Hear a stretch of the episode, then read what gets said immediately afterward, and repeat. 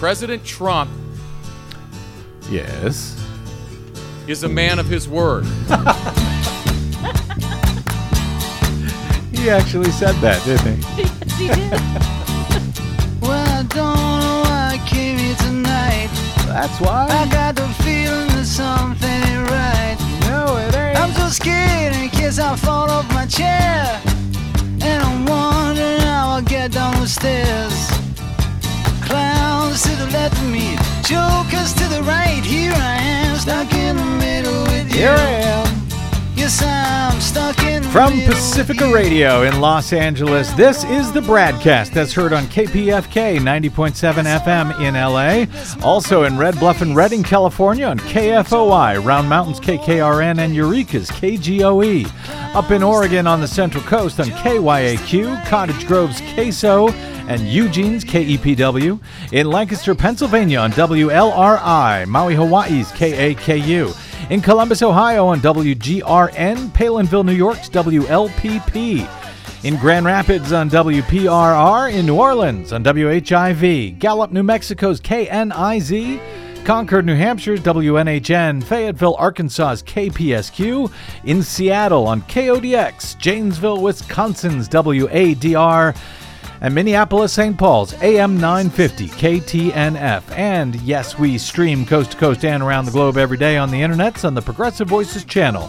Netroots Radio, Indie Media Weekly, FYI Nation, NicoleSandler.com, Radio Free Brooklyn, Workforce Rising, Deprogrammed Radio, and Detour Talk. Blanketing Planet Earth five days a week. I am Brad Friedman, your friendly investigative blogger, journalist, troublemaker, muckraker, and all around swell fellow. Says me from BradBlog.com. Thank you very much for joining us today. The first full day of the Senate impeachment trial on Tuesday against President Donald John Trump was gavelled to a close by the Chief Justice of the U.S. Supreme Court at almost 2 a.m. East Coast time on Wednesday morning.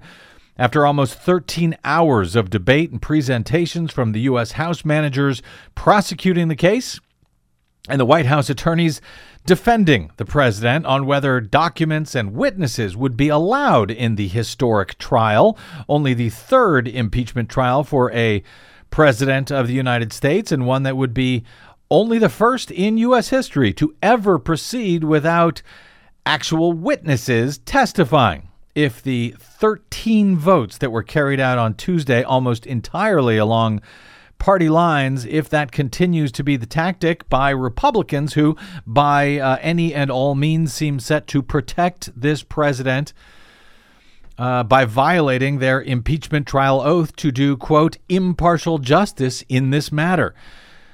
Would this, in fact, be a fair trial judged by a jury of senators sworn to carry out impartial justice without witnesses, without documents? On the basis of the votes by all 53 of the Republican U.S. senators on Tuesday, in cahoots with a team of White House lawyers willing to lie, yes, lie, on behalf of the president, the answer appears to be no. This would not be a fair trial, not by a long shot, at least as of today as the Democratic U.S. House managers are now, as we go to air, offering their opening arguments in earnest without any promise that any of the first hand witnesses to the alleged high crimes and misdemeanors central to the two articles of impeachment or unreleased documents at the White House, the State Department, the Pentagon, and elsewhere that document the president's alleged abuse of power and obstruction of justice without any promise that any of those will ever be seen or heard in these proceedings. A point that the House managers described as unprecedented in the 250 year history of this nation in any impeachment trial for president or anybody else.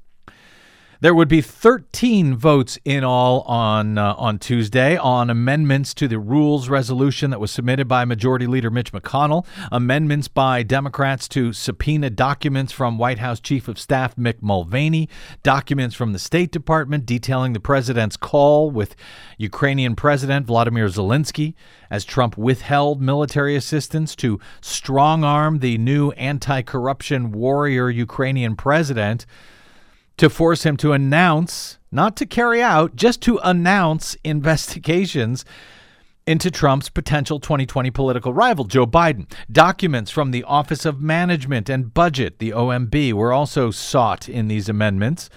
The OMB withheld nearly $400 million in congressionally appropriated military funds on the order of the President of the United States. There were motions to uh, amendments to uh, subpoena State Department documents, to subpoena Mulvaney himself to give testimony, to subpoena the OMB staffers who carried out this hold, to subpoena Trump's own national security security advisor John Bolton, who regarded Trump's Ukraine scheme as a quote drug deal and who has said that he would be willing to testify if subpoenaed by the U.S. Senate, since, as he claims, he knows more about all of this than is currently publicly known. And yet, in vote after vote after vote, Republicans voted as a bloc with 53 votes to deny every amendment offered by Democrats, even, even to allow subpoenas at a later date, or to have the Chief Justice who presides over all of this, to authorize a subpoena if the Republican appointed John Roberts felt any particular witness or document would have probative value by being relevant to this in- inquiry. That amendment uh, had led House Manager Adam Schiff to argue that uh, in allowing a Republican appointed judge to make these decisions, that, quote, one side is not afraid of a fair trial the other side is terrified. They don't trust even the Chief Justice to decide who is relevant to this case, even, for example, Joe Biden's son, Hunter Biden. The Democrats were willing to, uh, to, to allow the Chief Justice to make that decision. Yes, but Republicans were not. Hi, Desi Doyen. Hi. Republicans voted in a block 53 to 47 against every single one of those amendments, except for one, uh, which would have allowed more time for each side to respond to the other's motions. That one uh, was a vote of 52 to 48, with Maine's Susan Collins deigning to vote in favor of that one. Overseas, the economic conf- at the economic conference in Davos, Switzerland, the president of the United States, who has pretended before that he would quote love to have people like Bolton and Pompeo and Mulvaney all testify at his Senate trial, he repeated those lies again when asked by reporters about subpoenaing those witnesses. I would rather interview Bolton, I would rather interview a lot of people. Uh, the problem with John is that it's a national security problem. Oh, you know, really? you can't have somebody who's at national security. Oh, yeah. He knows some of my thoughts. He knows what I think about leaders. Uh, what happens if he reveals what I think about a certain leader and it's not very positive and then I have to deal on behalf of the country? It's going to be very hard. It's going to make the job very hard.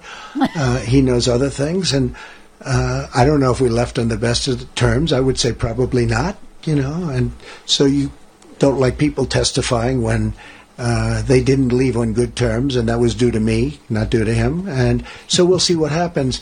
But when you have a national security, you could call it presidential prerogative. You could just call it the way I look at it. I call it national security for national security reasons. Executive privilege, they say.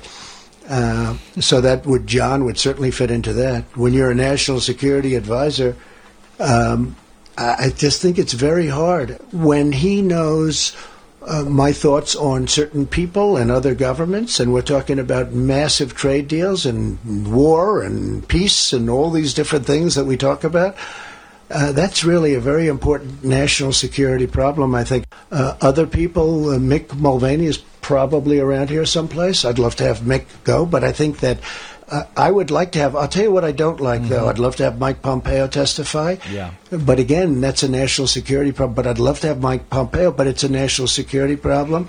I'd love to have Rick Perry. Rick Perry has asked me, I'd love to testify. Please let me testify. Because he knows this is all a hoax. He understands it better than most. And Rick Perry would love to testify. But we're dealing with national security.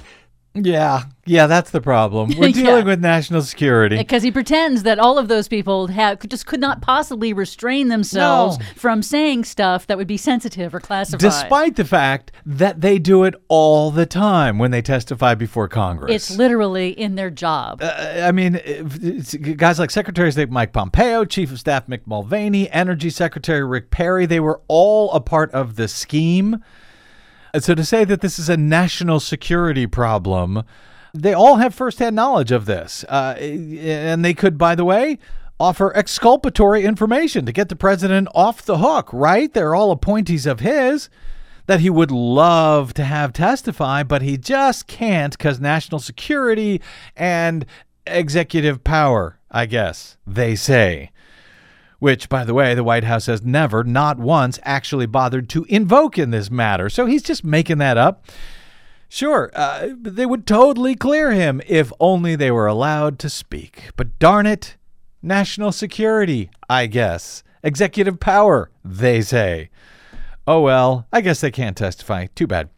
Uh, despite a videotape played by the Democrats showing Trump say repeatedly, even before his comments today in Davos, that he would love to have all of these people testify in a fair trial once it got to the Senate. Well, now we are at that fair trial.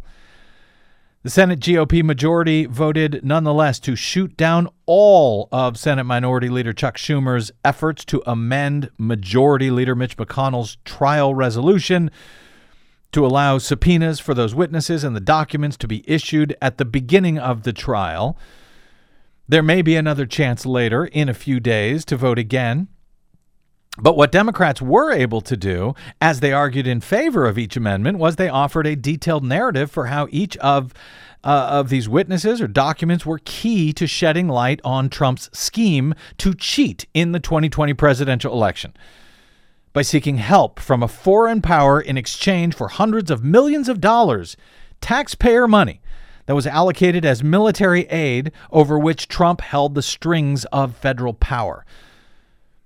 And what clearly unprepared uh, White House attorneys thought would be simple procedural arguments, the Democratic prosecutors made a detailed and damning case against the president, leaving even the Republicans' own law expert from the House hearings unimpressed with, with the White House defense against it. Jonathan Turley, the constitutional scholar at George Washington University, who House Republicans had chosen to testify during the House Judiciary Committee's impeachment hearings a few weeks ago, smacked down the White House's legal argument in the Senate trial on Tuesday. In an op ed published in the Washington Post, Turley took aim at the White House counsel, Pat Cipollone, and Trump's lawyer, Jay Sekulow, claiming that the president cannot be impeached because he did not commit a crime when he withheld military aid to Ukraine while asking uh, uh, Ukrainian President Zelensky to investigate Joe Biden. Now, of course, the GAO has since said that yes, the president did commit a crime, but Turley said it is a view. The uh, the the uh, notion that he can't be impeached for that, he said uh, it is a view that is at odds with history and the purpose of the Constitution. Turley warned that adopting their interpretation of impeachable offenses would, quote, create lasting harm for the constitutional system because it is far too narrow. The developing defense by the White House, he said, is a mistake. It would again expand the space for executive conduct by reducing the definition of impeachable conduct to only the criminal code. In other words, if it's not in the criminal code specifically, you can't impeach a president for it. Never mind that when the founders uh, uh, put impeachment into the Constitution, there was not a whole lot of criminal code. They hadn't written all of those laws yet. So I guess they were, you know, saying that nobody could be impeached until way later, until we actually had criminal code that we could apply to the impeachment uh, uh, process that we put into the Constitution.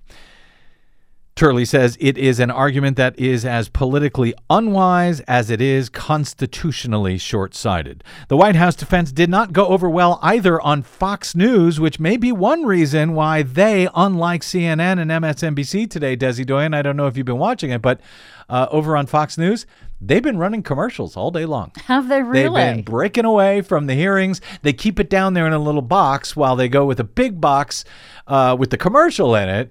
So they have, they can say we've got gavel to gavel coverage, even though They're not airing any there's a guy in a box who you can't hear any of. You can see what he, you can see he's saying something. You have no idea what he's talking about. That's how Fox News is covering, or rather, not covering, uh, only the third impeachment trial of a president in U.S. history. Uh, and they're also going to their, I understand, their regular afternoon and evening programs tonight, even if the impeachment trial continues. So Fox News viewers will remain ignorant. But in any event, where some of the uh, incredibly few people over there that have even the thinnest shred of honesty and decency are left, it was clear that this did not look good for the president. During the Senate's debate over these amendments on Tuesday to subpoena key witnesses and documents, Wallace, uh, George, uh, George Wallace, Chris Wallace uh, of Fox News commented that Trump's impeachment lawyers, Cipollone and Sekulow, were, quote, making a mistake by simply insisting that President Donald Trump did nothing wrong with little substance in their arguments, with Democrats using their time to argue for witnesses to actually lay out their case. I think that's pretty smart on the part of the Democrats. They're taking this time to, in effect, make their opening argument, to make the case against the president, to make the case for why the Senate needs to hear from more witnesses, more evidence.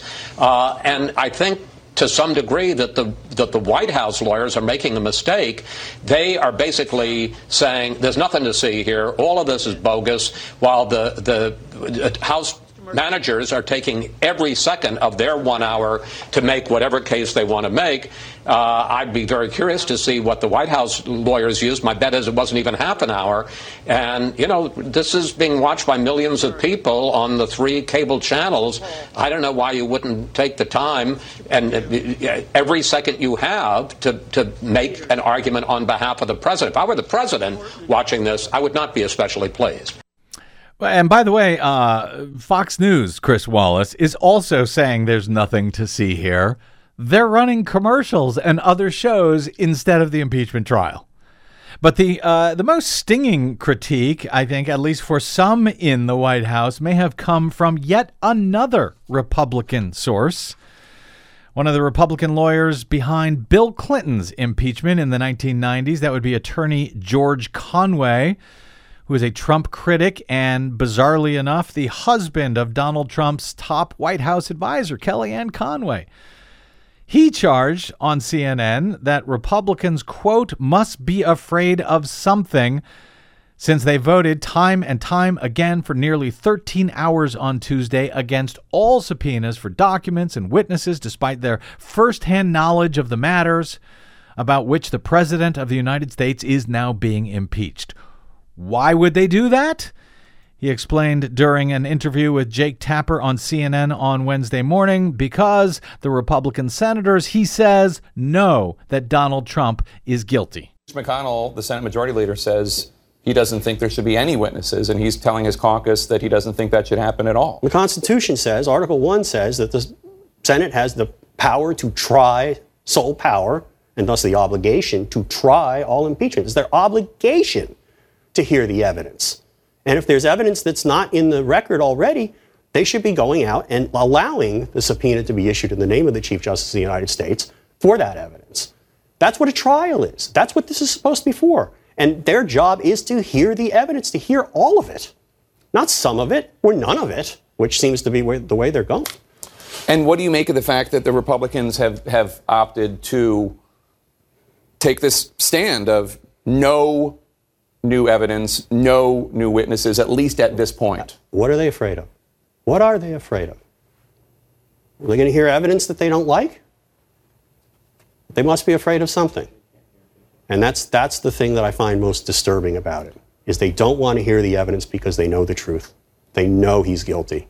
And they don't want to hear the evidence because they don't want the American people to see it too. Ouch. Ouch. Not just ouch, dangerous. I uh, mean, did you hear that? He Republicans know that he's guilty. Yeah. But Yeah. they're willing to destroy the republic in order to hide it from the public. And when he says, What are they afraid of? I kind of want to say, Well, go ask your wife, George. George Conway, the husband of Kellyanne Conway, uh, he said uh, this morning that the charges against Trump are, quote, much, much more serious than what former President Bill Clinton was accused of during his impeachment, which, remember, George Conway and Kellyanne Conway both worked on as Republican operatives at the time. He said Clinton lied under oath but it was in a civil case that had nothing to do with the powers of his office. It had to do with what happened in a hotel room two years before he became president. And it didn't involve abuse of presidential power. It didn't involve uh, withholding hundreds of millions of dollars in federal funds to an ally at war just because you want to get uh, he, Trump, wanted to get a foreign country to announce a bogus investigation against his leading political rival. I mean, it should be it should be a no-brainer here, said George Conway. He went on to call Trump a pathological liar in this interview. And then to say that uh, Trump is, quote, a man who knows no boundaries and he's going to get worse. Adding, that's why he needs to be removed now. Conway said the fact that he went through all that and didn't learn anything, the fact that he's gone through all this and still maintains that the call to Zelensky was perfect, means that he has no idea what propriety, uh, uh, propriety requires, what the law requires, what the Constitution requires. He's thoroughly unfit for office says George Conway, the husband of Trump's top advisor, Kellyanne Conway. Now, all of that may be true. It certainly is true. And the Republicans looked very bad and very unprepared, I thought, for the procedural debates on Tuesday in advance of the House manager's opening argument, which could also be their closing arguments if witnesses are not allowed after the White House makes its opening argument uh, later in the week.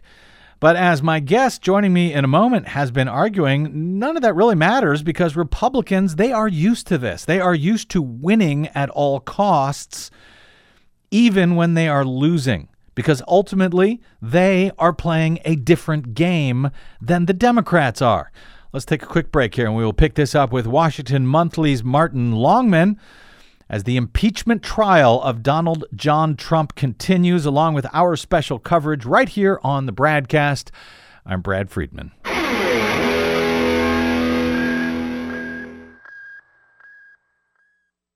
Hey, this is Brad. If you haven't noticed by now, it's no easy feat finding facts, real facts, not alternative facts, over your public airwaves.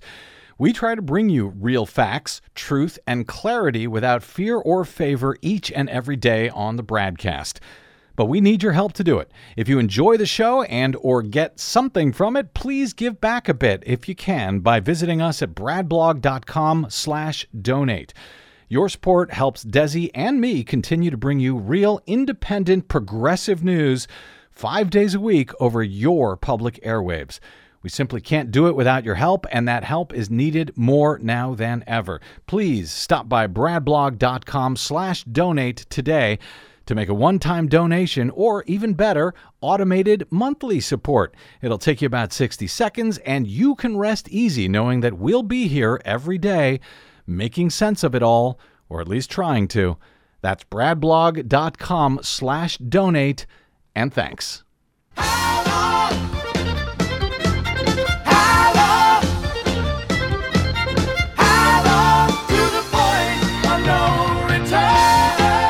Oh, we're pretty much there, it seems to me. yes. Welcome back to the BradCast. Brad Friedman from BradBlog.com. Our special impeachment coverage continues today. George Conway, the longtime Republican attorney who was central to the 1998 impeachment of Bill Clinton, and not coincidentally, but yes, remarkably, the husband of Trump's senior White House counselor, Kellyanne Conway uh, is a fierce Trump critic. He was on CNN Wednesday morning offering his thoughts on the first day of the impeachment hearings. He was asked by CNN's Jake Tapper, How do you feel when you see the Republican Party going against these basic rules that you consider to be important? And responded uh, in turn, he did that he is deeply saddened by it all, calling this, quote, a moment of reckoning for the nation and for his party. You are a conservative attorney. You have been prominent in Republican legal circles for a long, long time. What do, how do you feel when you see the Republican Party going against these basic rules that, that you consider to be important? I'm deeply saddened. It's, it's very upsetting. And this is a moment, I think, of reckoning, not just for the country and for the rule of law and for the Constitution. It's a very specific day of reckoning for the Republican senators who took this oath and the Republican Party generally. Are they going to stand for lies instead of truth? Are they going to stand for gaslighting instead of reality? Are they going to just do the bidding of this one man and put his interests over those of the country? That's, that's what this is about. And it was just distressing to see a complete unwillingness uh, of the Republican senators to vote for hearing evidence, vote for receiving evidence. It's, it should have been, there should have been no question about it. There should have been no question about it. It is sad. Though whether it becomes a moment of reckoning for this Republican Party, that remains to be seen. This is hardly the GOP's first dance with a willingness to win at any cost, no matter how dishonest and deceptive and duplicitous the methods needed to win a political contest, even at a cost to the very values and indeed constitution that this country has theoretically been founded upon and which Republicans for years have theoretically embraced. Writing at Washington Monthly, Martin Longman on Tuesday argued that Mitch McConnell's quote, scam impeachment rules are less about keeping his own Senate caucus from uh, cracking in the face of direct evidence of the president's high crimes and misdemeanors than they may be about avoiding the endangerment of that caucus's majority this November. Longman writes today at Washington Monthly after Tuesday's long arguments over whether witnesses and documents will be allowed in the trial or if they will be blocked for the first time in the history of Senate impeachment trials, that even though McConnell and Republicans have a history of appearing to lose in battle after battle, they still somehow end up winning those battles. It's been so long since they've gotten the better of an argument and so long since it has mattered, writes Longman that the GOP is perfectly content to live in a post fact universe. Still, it is occasionally embarrassing for them to be trounced in intellectual combat. Really? Is it? Are you sure, Martin? We're joined now by Martin Longman. He is formerly founder and editor of the great progressive blog Booman Tribune. He is now creator and editor of Progress Pond and a longtime contributor to the Washington Monthly's political animal blog. Martin Longman, welcome back to the BradCast, sir. Hey, thanks for having me. Hey, thank you for letting us pull you away from the House manager's opening arguments today uh, to get your thoughts on all of this. As we go to air, lead House manager Adam Schiff has just wrapped up his opening remarks. Marty, let me get your thoughts on that case today, and, and, and, then we'll broaden it out a bit. How are the how are the Democrats doing so far? How did uh, Adam Schiff do on Wednesday? I was very impressed with Adam Schiff. He's incredibly prepared. He they clearly did not waste their time uh, when they were you know having the delay in sending over the articles. They have been very impressive the first two days in their presentations and Adam Schiff in particular, you know, he mm-hmm. he is an excellent prosecutor. You can tell. Yeah. Um, he really hit all his marks, and his presentation was excellent. And uh, I, I, was very impressed with him. Can you, uh, since I've been uh, uh, prepping today's show as much as I've been trying to keep an eye on the ongoing proceedings, can you sort of summarize what uh, Schiff did in his opening uh, salvo on Wednesday? What what exactly he's he's trying to lay out here? I think he's got two audiences. He's got the public at large, and he's got the Senate. And then within the Senate, at least in theory, he would like to try to convince some Republicans. So he didn't take a particularly partisan line. Um, he appealed more to people's patriotism, common sense, and I think he just laid out the basic facts of the case, but you know, it was more of a opening argument. And of course, they were very clever. They used yesterday to get about 11 hours of opening argument in. Yes, they did. Um, so so that he could actually cover a little more ground today than maybe you know a lot of what he would have had to do today he got done yesterday. So that was pretty smart, and I think he made a very compelling case. And it's just hard to see how the Republicans will come back and have very little to say um, substantively against his argument. I- I've been uh, impressed over the past couple of days with the uh, Democratic House managers, like you say, uh, Martin, uh, that they did seem to be uh, doing a lot of prep over the past month uh, since the articles were held back from the House. I, I think they've been presenting so far about as good and professional case as they can, given the limitations that they have here, without the documents they've been requesting uh, subpoenas for, without the witnesses, and so forth. What is your impression at the same time of the case so far, anyway, as we have seen it presented by the White House defense attorneys? Well, it seems they're a little bit, uh, quite a lot hamstrung by the fact that the president doesn't want to admit any weakness, admit any wrongdoing. So, an obvious defense could be yes, this was an inappropriate call or something, but not impeachable or mm-hmm. something. But, you know, without asking for mercy or for some kind of consideration or mm-hmm. something, it, it, they're they're stuck with his tweets, his talking points, and in many cases just outright lies, Right. um, which do not play very well in this setting. So it'll be interesting to see. They have quite a lot of time to fill when they do get to their defense, Mm-hmm.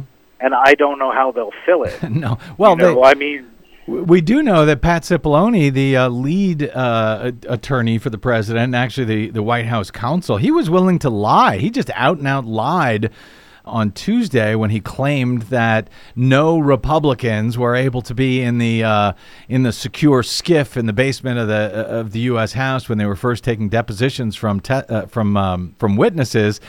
That was just an out and out lie because there was some 50 Republicans, 50 House Republicans who were there who asked questions and, and had the exact same amount of time as the Democrats did. Does it tell us that they are willing to just out and out lie in support of this president and that they just don't care? That they just don't think they'll either think they won't be called out on it by the Democrats or it won't matter if if they are called out by the Democrats. I mean, how do you, how do you wage a battle like that and and lie in front of the entire world watching like this?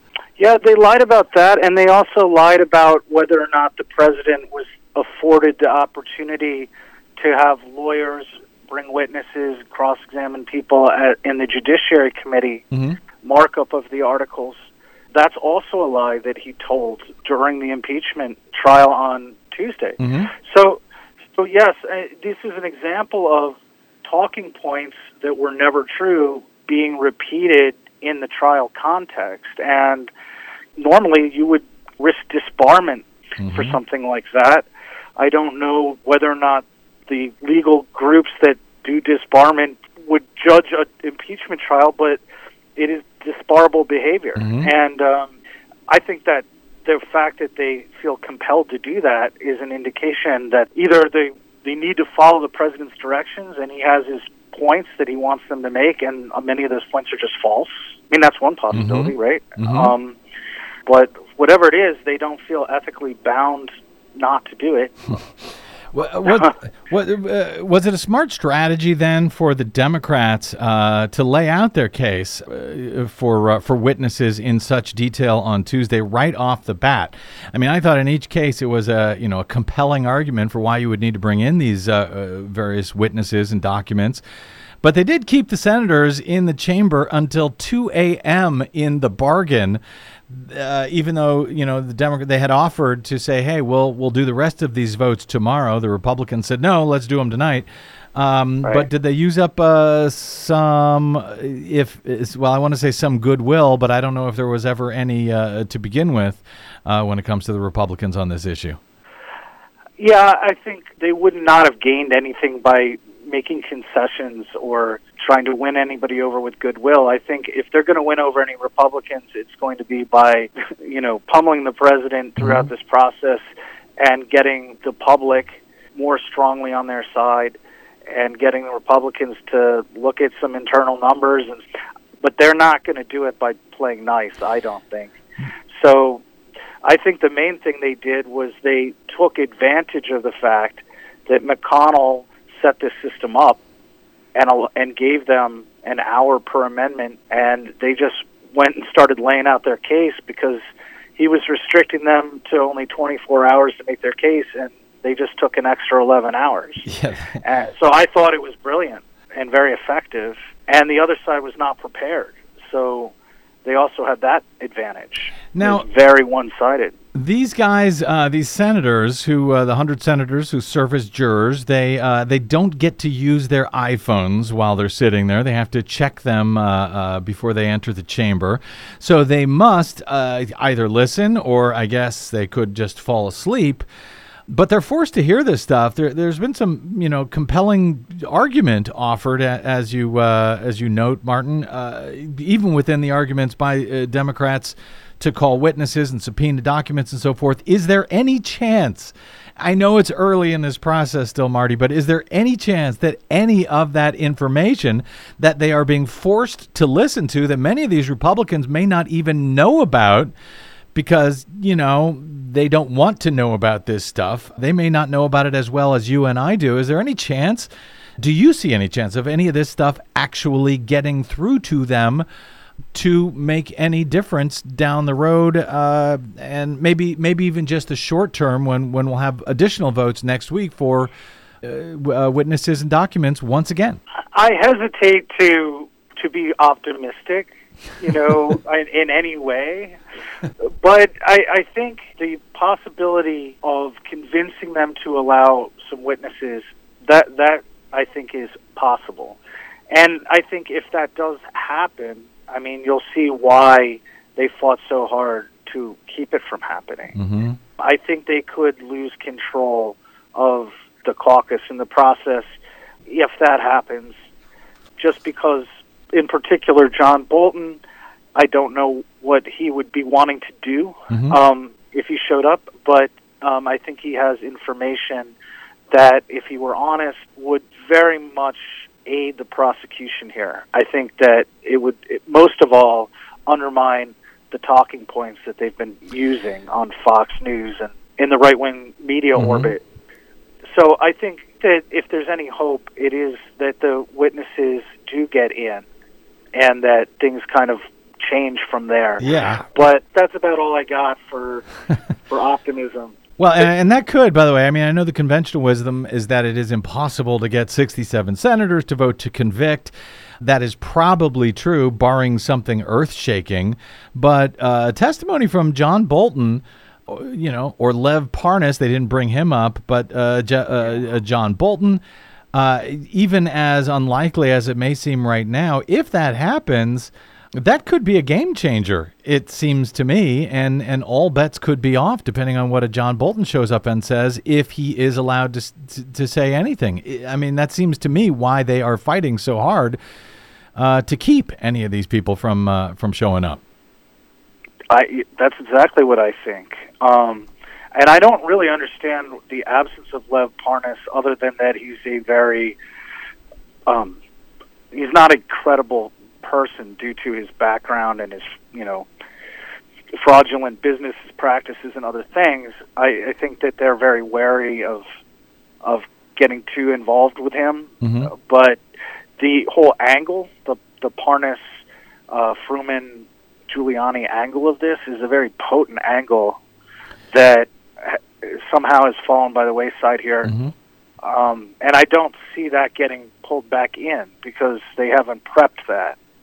Yeah, Um, It's yeah. I mean, it seems to me it's a i i that was a bombshell, just an absolute bombshell. It's a word that's overused uh, way too often in the media, but it was a bombshell interview that uh, Rachel Maddow did with him uh, last week. I'm kind of surprised that stuff didn't uh, make it in at least so far into any of the uh, opening statements. Um, but uh, Martin, let me talk about the uh, what you write today at uh, at uh, over the last couple of days at Progress Pond and at Washington Monthly about how uh, Republicans. Uh, for really the past 20 years or so, going back to Florida 2000, that election, you write that Republicans make a living winning despite losing, that they have become dependent on cheating and rigging the rules of the game, and they are experts at it at this point. Man, are you uh, right on point with that comment? Uh, they really are playing a different game at this point than Democrats are playing, and I think that when we, you know, look at this and you know who's winning, who's losing here, it seems like they're playing by different rules than than Democrats are. They are playing to win. Democrats are playing the you know the same old uh, polite uh, politics that they have been playing for decades. Is that is that fair? Is that what you're trying to get at in your uh, in your comments at Washington Monthly? I, I, I, yes, it's fair. I think uh, what the Democrats are currently doing um, is a break from the past. Um, in the past, um, they they wouldn't have put their foot down and impeached the president despite the odds. Mm-hmm. Right. So I think that they they are learning. Hmm. Um, but I think, but I think overall, the the Democrats um, are very successful at convincing the most people to vote for them. Much less successful in actually winning the election. Mm-hmm. Right? They're um, successful at winning an argument, less successful in winning a vote. Mm-hmm. Right? Mm-hmm. So so that that's kind of where I'm going with that. The the Republicans are very active in voter suppression. Um, yes. You know, gumming up, gumming up. You know, uh, in-person um, mm-hmm. voting fraud as an issue when it, it's virtually non-existent, mm-hmm. um, and and then actually getting legislation enacted and getting people actually disenfranchised. I mean, they do this crazy stuff, and um, they get all on board with it, right? Mm-hmm. And and it's very effective for them. Um, you know, the Democrats get stuck in court after the fact, or you know, trying to uh, figure out what happened. But I, you know, so from that standpoint, yeah, the Republicans have decided that they will try to win elections by determining who can vote rather than winning the vote and uh, they've been very effective at it. Well, I think that yeah. Trump's behavior here, at the heart of this entire impeachment inquiry, is about, as the uh, Democrats argue, is about cheating in the election, in the 2020 election. Uh, yeah. That all of this is has always been about elections and about winning elections, which is why it's uh, interesting in in uh, your piece over at Washington Monthly, I think yesterday, you say that uh, th- what you describe as uh, McConnell's rules for a scam trial is less about trying to uh, hold his own caucus together in the Senate than it is about uh, trying to hold on to his uh, his caucus majority this November. Is, is, that how you see it? Are these rules and the, the prevention of, uh, of, of all witnesses and all documents more about the November election than it is about um, you know keeping his own Republicans in the Senate in line for this trial? Yes, I think I think that when a president is running for reelection, if he doesn't do well, if he's defeated, it's very likely that other people sharing the ticket with him will also not do well. And so for the Republicans, they're in a jam because if Trump runs for reelection and he's severely damaged, they they cannot figure out a way to keep him from winning the nomination. Right. Right. They tried that four years ago. Right. Right. They've got nobody sitting in the wings right now. So they know that if he's still in office, he's going to be their nominee. They can't stop that. So, do they want him to run relatively strong, or do they want him to be severely weakened uh, and and have to go to the convention and sit there and praise him and talk about how great it is and how he needs to be reelected and pretend that they believe that? And they don't want to have to deal with that. So they want Trump to come out of this as unscathed as possible. And so limiting the witnesses, limiting how much damage can be done, shortening the trial, all of those things will limit the damage, and that's the best they can do. So, so if they let these witnesses in yeah. and they and they make a very compelling case and they still acquit them, that's going to hurt them. People are going to be looking at them funny, like why'd you vote that way? hmm But they're also going to be suffering down ticket consequences of sharing a ticket with a guy who's been severely damaged, right? So there's definitely total self interest here in protecting Trump. The thing they should realize is they can solve the problem immediately by removing him. right. Th- Then they don't have to share this ticket with them. Right. Uh, uh, yeah. I, and and uh, in in fact, in one sense, Democrats could be helping him out by saying, "Hey, get rid of this guy, get rid of this baggage, dump it now, dump it early, Yeah. and you may have a better chance this November, presumably with a Mike Pence or whoever else uh, y- Yeah. you might run." Exactly. And, you know, it, it's completely in their self interest to do that. I mean, and, you know, that's the only thing I ever wondered was whether they'd uh, secretly do it. Just ambush them at the last second. Take But, take you know, that, that's a that's a dream, yeah, but you know, it it would make sense. but take the uh, get out of Trump free card that Democrats are handing them. He could be gone in a week. Uh, if if there, if there is to be a quick acquittal, uh, however, as is the conventional wisdom uh, in the end, uh, you write that the battle will be over the consequences, and that in that respect, there is good reason for the Democrats to hope that they will get the last laugh. Uh, so, uh, how so? You think? I, I think you're referring to how all of this is is playing out in November. That ultimately, even if he does get that acquittal, this is ultimately going to redound to the benefit of the Republicans, not to the uh, I'm sorry, to the Democrats, not to the Republicans, as uh, many are claiming. Oh, this is going to uh, increase Donald Trump's uh, popularity and, and possibility of being reelected if he's acquitted here in this case.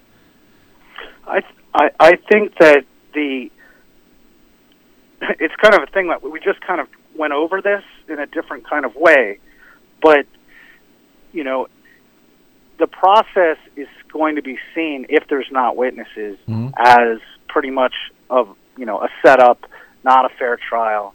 But the public is still already majority of them want him gone.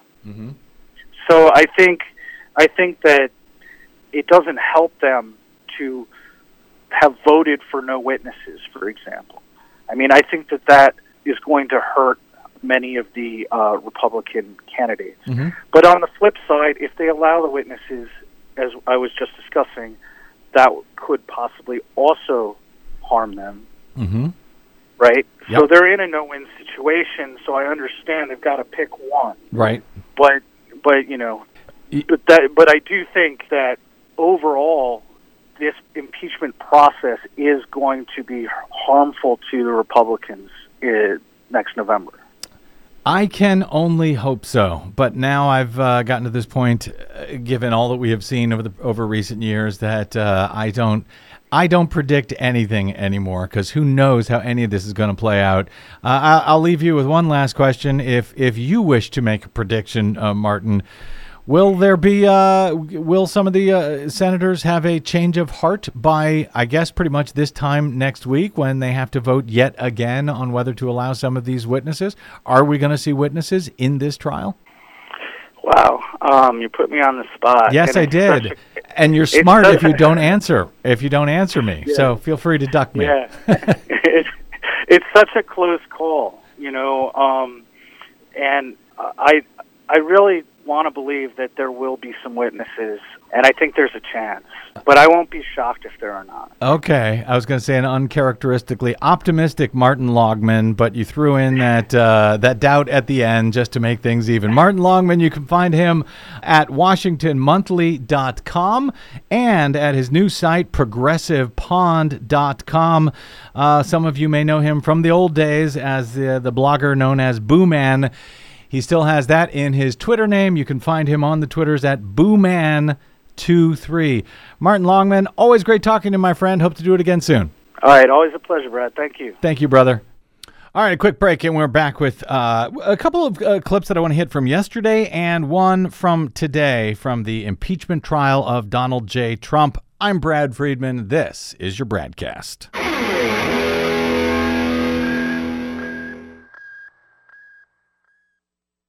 What the public hears on the public airwaves matters. At the BradCast, we do our best to bring you accurate news and analysis on the issues that actually matter, and we do it all independently without corporate or political influence. But we can't do it without you, now more than ever. Please help us stay on your public airwaves by going to bradblog.com/donate to help keep us going. That's bradblog.com/donate. And thanks.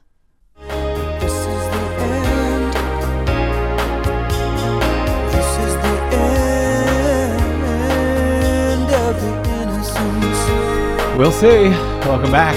It's the Bradcast. Brad Friedman from BradBlog.com. Our friend Ian Millhiser over at Vox uh, pointed out that the senators who supported, uh, who, who, voted against subpoenaing uh, witnesses and documents on Tuesday, uh, represent 15 million fewer people than the senators who were in favor of it.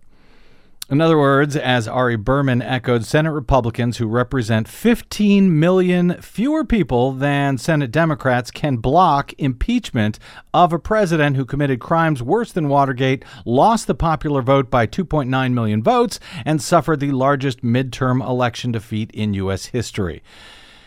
Ari says unrepresentativeness of the U.S. Senate is one of the greatest threats to democracy in America. 34 senators from the 17 smallest states, representing only 7% of the country, can block Trump's removal from office. There were, uh, it got heated. If you uh, were not awake by, what, 2 a.m. on the East Coast, yes. those of us out here on the West Coast were still able to, to catch this as they were debating a subpoena for John Bolton, the former national security advisor of Donald Trump, who has called uh, what happened in Ukraine, what Donald Trump's pressure scheme, he called it a drug deal. And Donald Trump has pretended that he would love to have John Bolton uh, give testimony in the in the Senate, and Bolton has said he would be happy to do so if subpoenaed. Nonetheless, those Republican senators voted down a subpoena of John Bolton and his firsthand account of what actually happened here in the bargain, in arguing in favor of John Bolton's uh, subpoena, well, tempers got uh, kind of hot by 2 a.m. This was uh, Chairman of the House Judiciary Committee, Jerry Nadler. The House managers strongly support this amendment to subpoena John Bolton. I am struck by what we have heard from the President's counsel so far tonight. They complain about process, but they do not seriously contest any of the allegations against the President. They insist that the President has done nothing wrong but they refuse to allow the evidence and hear from the witnesses. They will not permit the American people to hear from the witnesses. And they lie. And lie and lie and lie. And lie they did. Cipollone was caught uh, telling demonstrable lies, and nonetheless, he was just so upset by uh, what Nadler had to say to him that he responded with this It's about time we bring this power trip in for a landing. President Trump is a man of his word. Okay. Now, at that point, I don't know how everyone in the chamber didn't uh, bust a gut laughing at that comment. I at know that I point. did. And by the way, uh, both the House managers and the White House uh, Defense Counsel were were then reprimanded by Chief Justice John Roberts, who asked them to, hey, tone down those intemperate comments. Because, you know, we're only talking about, I don't know, dismantling the Constitution and all the norms and laws that go with it. But yeah, hey, civility. And of course, on the Democratic side, they were accurate. On the Republican side, they were not. Nonetheless, uh, I want to play uh, one quote the way uh, Congressman Adam Schiff, the lead House impeachment manager, opened the uh, opening arguments on Wednesday with a quote from uh, Alexander Hamilton that I had heard many times before, but once he read it, uh, in this context, I thought, "Wow, was that a prescient uh, comment from our one of our founders?"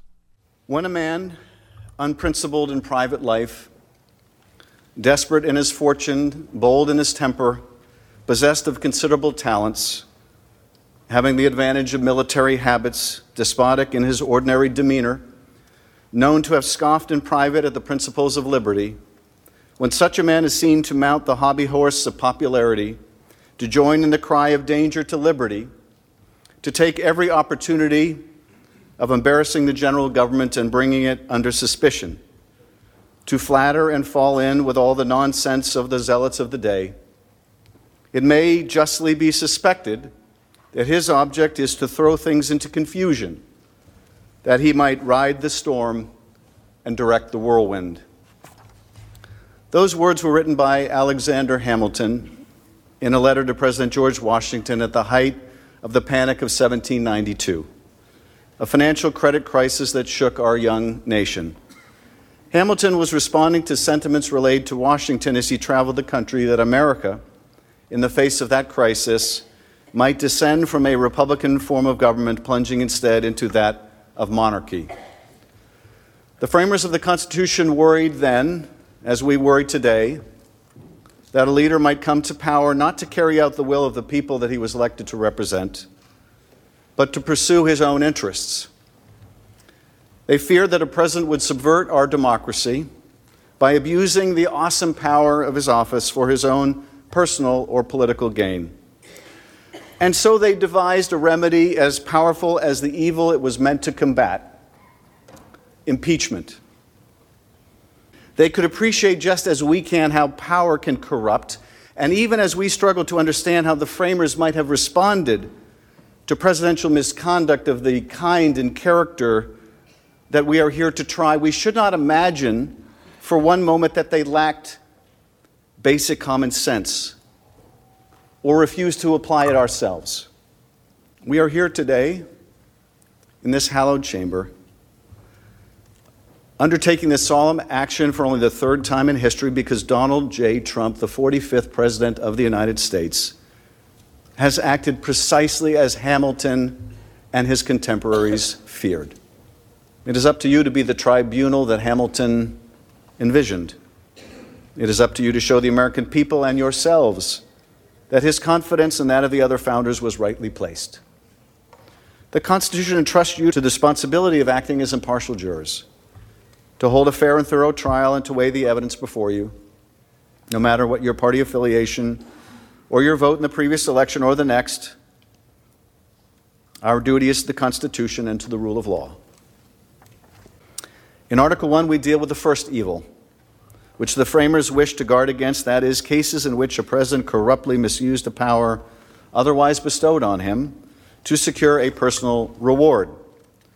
Guarding against a president who undertakes official acts with the corrupt motive of helping himself is at the heart of the impeachment power. That was Adam Schiff today opening his uh, argument on behalf of the Democrats, the House managers in the U.S. Senate trial of Donald J. Trump. Got to get out. We will pick up this special coverage, no doubt, tomorrow. My thanks to our producer, Desi Doyen. Thanks, Des. Yep. To my guest today, Martin Longman of Washington Monthly and Progress Pond, and to all of you for spending a portion of your day or night with us. It is always greatly appreciated. If you missed any portion of today's program or any other, download it anytime for free at bradblog.com, a service made possible by those of you who help support our work here on the BradCast and at bradblog.com where we are 100% listener and reader supported, and proudly so. That's bradblog.com slash donate. Thank you. Drop me email if you like. I am bradcast at bradblog.com. On the Facebooks and the Twitters, I am simply the Brad Blog. We will see you there until we see you here tomorrow. Until then, I'm Brad Friedman. Good luck, world.